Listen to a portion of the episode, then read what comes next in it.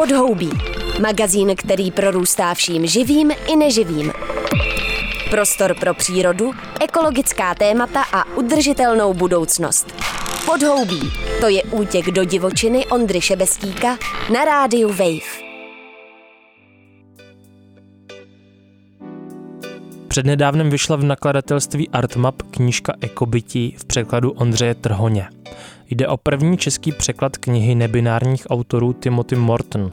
Filozofující text osciluje mezi fenomenologií a objektově orientovanou ontologií a snaží se nás přesvědčit o tom, že ekologičtí, filozofickým jazykem řečeno, vždy již jsme.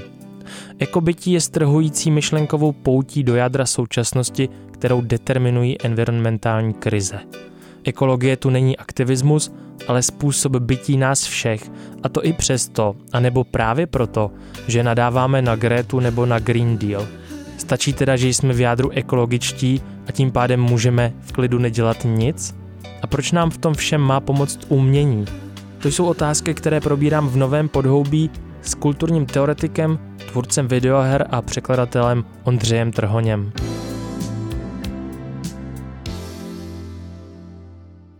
Ondřej, ty si teda přeložil knížku, který si dal název možná nejenom sám s editorama a tak dál, Ekobytí, ecological being v angličtině.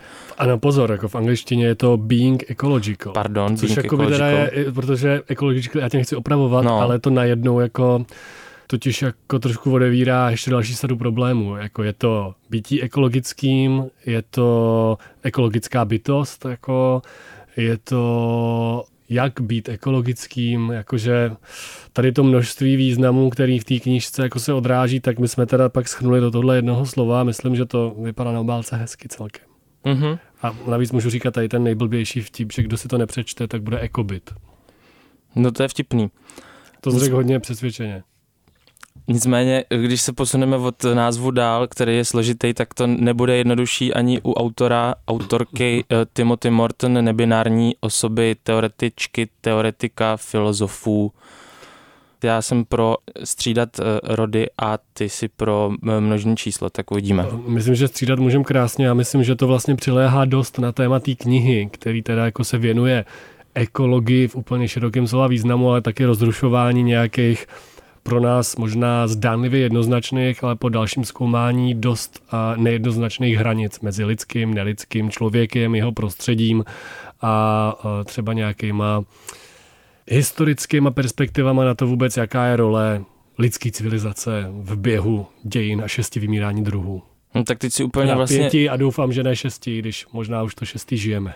V první větě jako schrnul, eh, co je v té knížce, to mě docela překvapilo, že to umíš takhle dobře a snadno.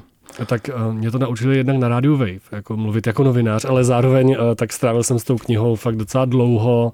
Ten proces byl poměrně, nevím, jestli složitý, ale s naším redaktorem Ondřejem Pomahačem, kterýmu patří dík, tak jsme hodně ladili jako nejenom překlady Heideggera, ale vůbec slovník té knihy, protože tam se objevuje spoustu, no je ta knížka, tady si můžu pokračovat tady v té explikaci, uh, tak uh, je sice o ekologii, ale není nějaká klasická jako aktivistická ekologická příručka v tom smyslu, že Timothy Morton rovnou říkají na začátku, že nechtějí zahrnovat čtenáře, čtenářky, čtenářstvo tím obrovským množstvím dat, grafama, číslama, jak se většinou jakoby děje, protože jsou přesvědčený, myslím tím Timothy Morton, jsou přesvědčení, že tohle je něco jako kontraproduktivního pro lidi, kteří to jak automaticky jako neberou.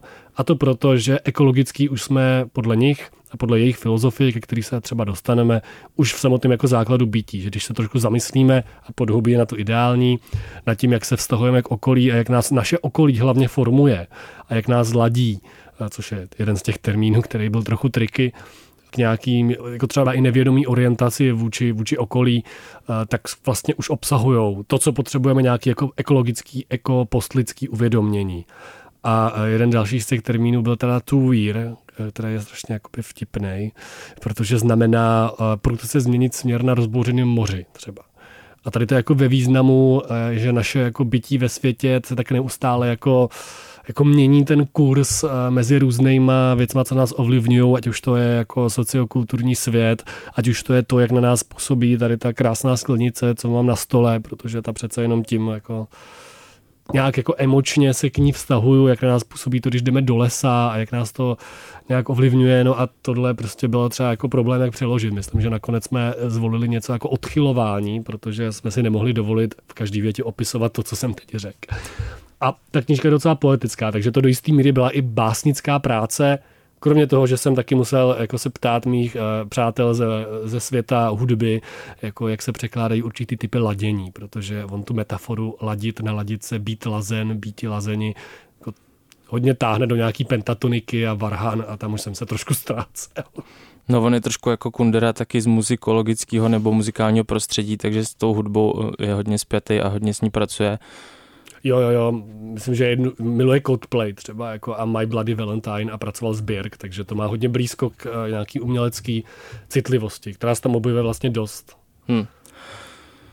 Ty jsi teď použil ten příměr s tou skleničkou, což udělá úplně každý učitel filozofie v základním kurzu filozofie. to, mě dost, stolem, to mě dost pobavilo. No, e, nicméně, pojďme se teda zastavit u toho názvu, protože tam je vlastně všechno. U Morten to tak jako by bývá, že jsou to takový mm, tweety, on to slovo retweet a tweet jako používá taky jako sloveso. E, no. Dnes už repost a post, že jo, protože prostě X, ne? Mm, ano, tak. E, je tam to slovo ekologie, který je v něčem taky vyprázdněný, sprofanovaný, hmm. uh, nadužívaný. Jak ho používá uh, Morton něco jako ecological awareness, hlavně jako to vědomí nebo uvědomění si bytí v nějaké jako ekologické realitě?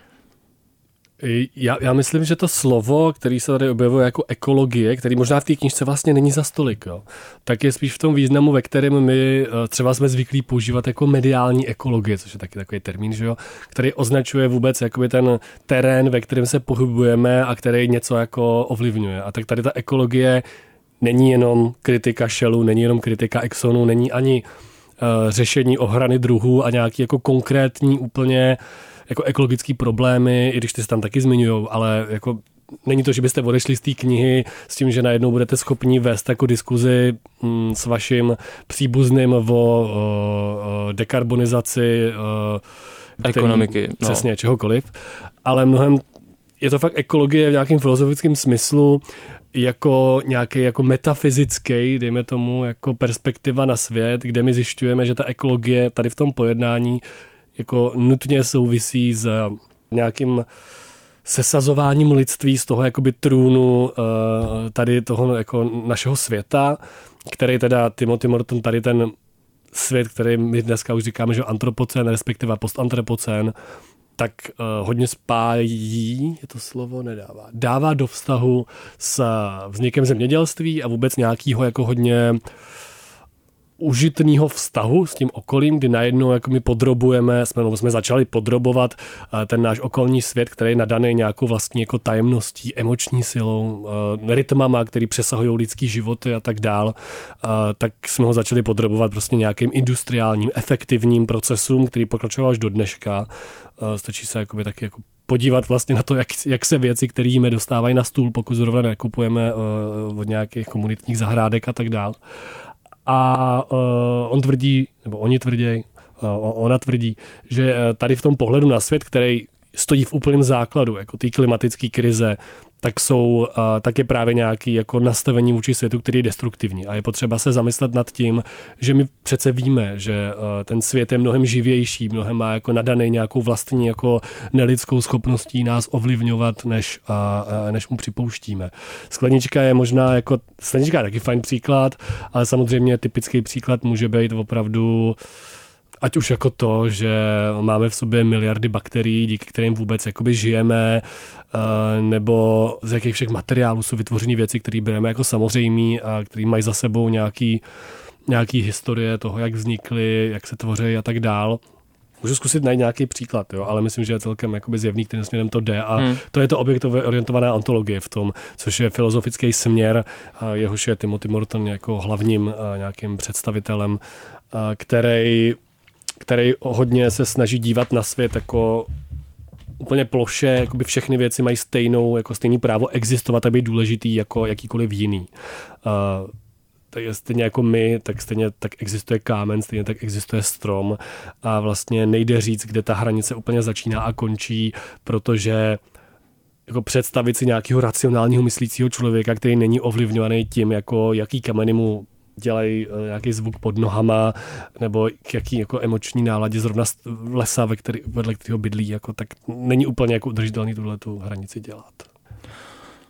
Jako tahle ta debata vlastně bude malinko složitější, protože to myšlení eh, Morton je sugestivní, je komplikovaný, vychází z mnoha zdrojů, jedním z nich je právě fenomenologie, hlavně teda Martin Heidegger, pak je tam ta objektově orientovaná ontologie, kterou uh, přebírá hlavně od Grahama Harmana docela dost jakoby mm, jedna ku jedný, ale zároveň jsou tam ty kulturně teoretické odkazy a taková až jakoby mocná sugestivita celého toho textu, mm-hmm. který se tak jako zavíjí jak had a ke konci tě tak jako utahuje a vlastně vtahuje tě do nějakého působení textu, jo? takže že vlastně teorie v tomhle případě není jenom nějaká kritická reflexe reality, ale je to naopak jako kreativní jako postup tvý mysli nějakým směrem a na konci i téhle knížky, ale většiny jeho knížek, nebo její knížek, eh, je nějaký takový ten wow efekt, že se člověk dostane do trochu jiný dimenze chápání věcí kolem sebe. Co jsou ty věci, co ona potřebuje rozbourat eh, v té modernitě? Ty jsi to trošku jako popsal už, píše o tom, že celý holocén je vlastně jakoby postup modernity a že my mm. že jsme vlastně neoletičtí lidé, kteří stojí tváří tvář katastrofě a používáme pořád ty samé principy, pořád máme v sobě nějaký monoteizmy uh, zakotvený a přes osvícenství až po modernitu 20. století, tak eh, cizelujeme to já, ten subjekt, vůči tomu zbytku, vůči přírodě s velkým P. Mm-hmm. Proč tohle rozbourat a jak to pak spojit zpátky? Wow, to je na jakoby, kurz samozřejmě na filozofické fakultě eh, nebo někde jinde. Mně přišlo zajímavé, že říkáš příroda s velkým P, protože já si nejsem jistý, že by Timothy Morton souhlasili s přírodou s velkým P, protože příroda s velkým P znamená, že my jako ji vydělujeme někam jinam, někam mimo naši tu jako civilizaci, která ale možná je tady v tom pojetí jenom nějakým jako útěkem od jako těsné sepětosti s tím okolím. A samozřejmě v jádru tady toho kritického projektu je lidství a to, že hranice mezi člověkem a nečlověkem je mnohem rozmnoženější, než si myslíme a i jakoby když se koukáme, tam je příklad na nějaký umělecký dílo, tak ono nás ovlivňuje jako extrémně silně, přestože vlastně jako je neživý, že jo, a stejně podobně to tak může být i s jinýma věcma. Uh, z Martina Heideggera si to třeba bere zas a kromě jako Daseinu a nějakých, jako, když bych to jako trošku vysvětlil, tak fenomenologie, která se dívá na to, jak nás nějaký předracionální dojmy ze světa, který k nám přichází jako skrz eh, náš počitkový aparát, tak jak nás jako ovlivňují. Uh, Maurice Merleau-Ponty uh, mluvil o tom, že když si vezmete chodící hůl, tak ta hůl nutně orientuje to, jak se jako stahujete ke světu takový to, že pro kladivo všechno najednou vypadá jako hřebíky, tak to je taky dobré jako celkem příklad, jak nás naše vlastně nějaké technologie takhle ovlivňují. Heidegger k tomu ještě teda přidával velkou kritiku tomu, čemu říkáš modernita a to je to, že najednou tady máme přírodu, která se stává pro naše industriální a civilizační procesy jenom nějakým zdrojem zpracovatelných zásob, která on říká, ale tak zdrojem paliva, zdrojem dřeva, zdrojem materiálu a vlastně je to jenom něco, co čeká na to využití tou lidskou jako mocí, což ta modernita je o nějakým jako podrobování si jako přírody, tak to je jako další věc. On říká tak dobrý příklad s tím Rýnem, jestli si to pamatuješ. S Rýnem? No ne, ne, není to v té knížce, jo, ale jakože Heidegger prostě mluví o tom, že Rýn už není jako tok, eh, kde teče nějaká voda v nějaký řece, ale už je prostě právě naskladněnou energií, která čeká na využití tou elektrárnou, která se na Rýnu jo, postavila, jo. Jo, že to vlastně takhle převrací tu představu naší co ty přírodní síly vlastně jakoby pro nás znamenají, pro tu současnou jako technologickou společnost. Promiň. Ne, ne to, je, to je skvělý příklad. A mě jako třeba napadá něco, na co jsem jako při překládání té knížky myslel, nebo myslím jakoby sám.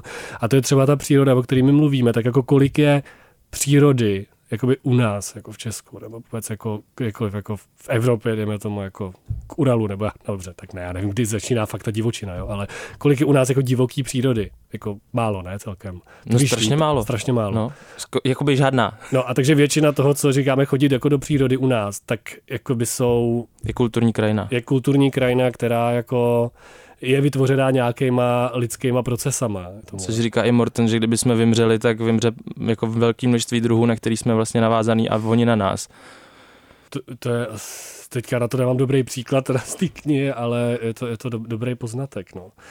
Přemýšlím, co by... Takže, ještě... takže jasně, tak ty jsi mluvil o tom příroda s velkým P, že by Morten asi úplně nesouhlasil, ale zároveň to používá právě v tom jako smyslu, jak to ten moderní eh, současný člověk vnímá, jako přírodu, jo, taková jo. ta tam někde venku a já tady někde vevnitř prostě. Tu on nazývá jako přírodu s velkým P a chce ji vlastně zrušit, že on říká i ecology without nature, ekologie bez přírody, jo, prostě příroda je pro něj vlastně takový jako fašizující uh, pojem. Jo, a to teda, to pak vycíká i Heideggerovi, že právě Heidegger pak skončil jako trošku u těch nacistů právě i skrz nějaký jako takové totalizující pohled. A to nemusíme zabíhat, ale mně tam přijde zajímavý vlastně, a to bylo další slovo, který prostě je to, jako překládat, překládat care, lomítko, les, je jako relativně jako problematická věc, protože to, to je potřeba jako obsat, ale on vlastně jako tvrdí, že bychom se neměli jako ne v tom smyslu, že nemáme jako bojovat z, proti klimatické krizi, jo, ale že bychom, že možná příroda nepotřebuje tolik naší jako péče, která předpokládá určitou hierarchii a možná mnohem spíš nějaký jako spolubytí. A mě tam přijdou vlastně zajímavý, teďka ne, že by to jako nutně Morton jakoby říkal, jo. ale mně přijdou hrozně jako zajímavý vlastně jako každodenní momenty, který máme. Já mám teďka pětiměsíčního psa, což jako eh, samozřejmě tady pejskařská chvíle, chvíle jako začíná nevím, je to hrozně zajímavý přemýšlet nad tím, že tady máme jako psa, který ho podrobujeme nějakému typu jako drezury, prostě ovládání, on má nějakou svoji jako lidským jako racionalitu, jako nepoznatelný vnitřní svět, který nutně zase ovlivňuje jako jaký moje každodenní rytmy a zároveň vím, že je to prostě první zmínky o psech jsou starý 15 tisíc let, první zmínky o předchůdcích vlků a psů, který byli pochovaný s lidma, nejspíš, tak jsou starý 33 tisíc let. A jednou v tom svém pětiměsíčním štěněti, který zrovna jako nechce prostě jít domů, tak vidím tady ty jako dlouhodobý procesy uh, nějakého jako spoluutváření člověka s prostředím, až to skončí tím, že teda Praha 2 vystaví nový park, kam nemůžou psy, přestože pes tady byl dřív než Praha 2, ale uh, to, je, to, už, to, to už si stěžu hodně konkrétně. Um, ale myslím, že teď si vlastně vystihnul ten příklad, co je pro uh, Morton být ekologický. Jo. jo. Že to je vlastně takhle jednoduchý. Zase mohli bychom se vrátit k těm faktům a vědeckým poznatkům a datům, faktoidům, jak tomu on říká. Jo. Proti čemu se on vlastně jako vymezuje, abychom se neustále nezahlcovali to vlastně dělá i podhoubí dost často, jakože třeba, já nevím, tento červenec 2023 byl zase nejteplejší v historii měření. Mm. Um, faktoid, jo, tím prostě jakoby média bombardují lidi a lidi jsou z toho je globální oteplování a někteří řeknou, hm, tak už musíme něco dělat a druhý řeknou, neexistuje to, je to prostě socialistický výmysl. Musíme, a Morten na to jde jo. úplně jinak. Já můžu tady citovat vlastně možná jako hezky, jakoby. Já nevím, jak moc, moc dlouho můžu citovat, tak já to zkusím přečíst, až tak střihnem. Akorát musíš to vycítit. Musím to vycítit. Mě to, jako, je to plný závěr ty knihy, tak já nepřečtu úplně poslední závěr, ale jenom jako takový teaser, protože to myslím hezky schrnuje to, o čem mluvil. Nemůžu ani spočítat, na kolika environmentalistických konferencích, jichž jsem se zúčastnil, byla na závěr znatelná atmosféra svíravého, zuby drtícího zoufalství, že se potřebujeme stát něčím jiným nebo dělat něco zcela jiného. Jaká to scéna? Jakmile řeknete, že jste v úplně jiném prostoru, už vás od něj odděluje gigantická průrva. V takovém světě ukážete, že máte pravdu nebo jste chytří tak, že sobě i všem ostatním předestřete, jak hluboká a široká propast to je, teďka mezi jako náma a za tím jako světem někde venku. Jenže to jste se právě ujistili, že nikdy ekologičtí nebudete. Jedinou věc, která vám mohla pomoci, utopíte v moři strachu, který vyvolává síla našich reakcí na datové vstupy. Oceány jsou kyselější, klima se otepluje, druhy vymírají. Jenže vy už jste symbiotická bytost, propletená s jinými symbiotickými bytostmi. Problém týkající se ekologického uvědomění a konání není tak hrozivě nepřekonatelný. Naopak je až příliš snadný. Dýcháte vzduch. Váš bakteriální mikrobiom se činí, evoluce na pozadí všeho tiše postupuje. Někde zaspívá pták a po nebi se proženou mraky. Přestanete číst tuto knihu a rozhlédnete se okolo sebe to je jako poetický jako konec a uh, my, myslím, co je jakoby zajímavý nebo klíčový, protože jakoby já samozřejmě tady z toho perspektivou jsou nějaké jako problémy nebo jakože nestačí, že všichni se rozhledem kolem sebe vzhledem k tomu, jak jako kapitalistický systém, který stojí prostě na uh, neustálém jako zvyšování čísel uh, bez ohledu na cokoliv, tak je kolem nás, takže je možná dobrý se na ně jako dívat i trošku jako uh, s pocitem svíravého strachu, ale uh, on hodně jako používá umění, který je v tomhle jako extrémně silný a jeden z příkladů, co tam objevuje, je dílo Olafura Eliassona The Clock, Uh, Ice Watch? Ice Watch, děkuju. Byl jsem blízko jako rodiny všech přístrojů na měření času. Uh, což byly velký kusy ledový kry, uh, vytvarovaný v Paříži, umění ve veřejném prostoru. A teďka nepamatuju v rámci který přehlídky umění to bylo, jo, ale... To já náhodou vím. Wow. Bylo to v roce 2015, bylo to ve veřejném prostoru, když probíhal COP21, což je hmm. Conference of Parties OSN, kde vznikla pařížská dohoda. Takže jakoby jedna z nejzásadnějších prostě setkání OSN na téma klimatu a v rámci toho on tam prostě přivezl z Gronska ty ledovcový kvádry který teda postupně se jako samozřejmě jako rozstávali, zatímco na nich lidi leželi a různě jak využívali jako, jako veřejný prostor. A to tam Morten píše, vlastně on tomu věnuje polovinu celé kapitoly, tak eh, to je hrozně zajímavý, protože najednou přemysťujeme do té jako kolébky, té jako urbání civilizace uh, nějakou připomínku těch uh, planetárních dějů, protože když se vrátíme k Mortonovi a jeho, jejím, jejich oblíbenému termínu hyperobjekty, Eh, tak hyperobjekt eh, je nějaká věc, kterou my nejsme schopní vlastně vidět. Je to jako, podobně jako klimatická krize je prostě hrozně problematická v tom, že, že mi jako na ně nejde ukázat. My můžeme jenom nějak jako přiblížit, modelovat, dát seznam věcí, který jako nejspíš ovlivňuje, ale je těžký. Kort teda jako ze střední Evropy, která teda je zatím, uh, zatím relativně v bezpečí, a tak ukázat jako na tu věc, co se děje a Morton tady těm věvům, které jsou distribuovaný v čase a prostoru masivně, vždycky v tý, se říká v té v definici, a tak říká hyperobjekty. A může to být taková věc jako nevím, globální toky uh, ropy, jo, což jako, nebo globální nějaký supply chains, což jsou úplně jako nadlidský věci. Nám přijde z Amazonu, no vlastně u nás asi moc ne, tak nám přijde z Heurejky nějaká jako věc, která procestovala nějaký šílený věci a na jejich jako tvorbě se podíleli jako nepředstavitelný nebo neprůhlednutelný jako struktury. A Olafur Eliasson tady jako slouží jako příklad nějakého z přítomnění eh, toho hyperobjektu jako nejenom klimatické krize, ale nějakého jako nelidského měřítka času třeba, eh, jako je dostávání ledovců, který v Grónsku byli samozřejmě jako zafixovaný nějakou, prostě já nevím, jak dlouho teď, jako miliony let. A takových příkladů je tam jako celá řada, takže tohle hmm. umění podle mě hraje velkou jako roli a přestože já sám jsem třeba k řadě jako takzvaně environmentálního nebo nelidského umění, což je hodně jako trendy kritický, uh, tak je prostě je cítit i u nás jako velká nějaká umělecká snaha právě tady to, tady to rozle, rozlížení kolem sebe nějak budovat, kultivovat. Institut úzkosti vlastně na tom pracuje třeba hodně. Ve své iniciativě Les, a jde s tím podle mě možná nějaká jako pokora, ke který jako se volá skrz tu knihu.